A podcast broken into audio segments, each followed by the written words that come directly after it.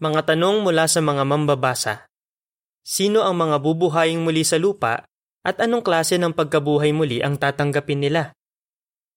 Tingnan ang sagot ng Biblia sa mga tanong na ito. Sinasabi sa gawa 24.15 na bubuhaying muli ng Diyos ang mga matwid at di matwid. Ang mga matwid ay tumutukoy sa mga taong naging masunurin sa Diyos bago sila namatay. Kaya ang pangalan nila ay nakasulat sa aklat ng buhay. Kasama naman sa mga di matwid ang mga namatay pero hindi nagkaroon ng pagkakataong makilala si Jehova. Kaya hindi napasulat sa aklat ng buhay ang pangalan nila. Ang dalawang grupo ring iyon na binabanggit sa gawa 24.15 ang tinutukoy sa Juan 5.28 at 29. Sinabi ni Jesus na mabubuhay ang mga gumawa ng mabubuting bagay tungo sa pagkabuhay muli sa buhay, pero ang mga gumawa ng masasamang bagay tungo sa paghatol. Ang mga matwid ay gumawa ng mabubuting bagay bago sila namatay. Tatanggap sila ng pagkabuhay muli sa buhay dahil nakasulat pa rin ang pangalan nila sa aklat ng buhay. Pero ang mga di matwid ay gumawa ng masasamang bagay bago sila namatay.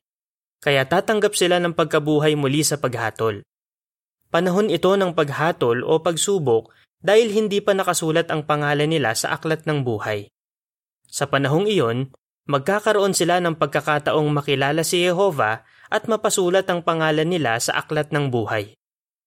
Sinasabi sa Apokalipsis 20:12 at 13 na kailangang sundin ng lahat ng bubuhaying muli ang mga nakasulat sa mga balumbon. Ibig sabihin, magbibigay ang Diyos ng bagong mga batas sa bagong sanlibutan.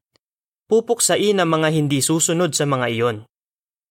Inihula ng Daniel 12.2 na ang ilan sa mga namatay ay gigisingin tungo sa buhay na walang hanggan at ang iba tungo sa kahihiyan at walang hanggang kadustaan. Ipinapakita ng tekstong ito ang kahihinatnan ng mga bubuhaying muli, buhay na walang hanggan o walang hanggang kadustaan. Kaya pagkatapos ng isang libong taon, tatanggap ang ilan ng buhay na walang hanggan pero mapupuksa naman ng iba magpakailanman. Tingnan ng isang ilustrasyon.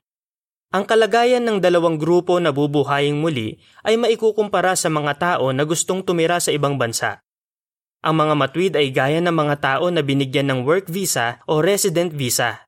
Mas malaya sila at makakapanatili ng mas mahabang panahon sa isang bansa.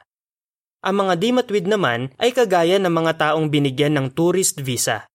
Pwede silang manatili sa isang bansa sa loob ng mas maikling panahon. Kung gusto nilang manatili ng permanente sa bansang iyon, kailangan nilang patunayan na karapat dapat silang tumira doon. Ganyan din ang mga di matwid na bubuhaying muli. Kailangan nilang sundin ang mga batas ni Jehova at patunayang matwid sila para permanente silang makatira sa paraiso.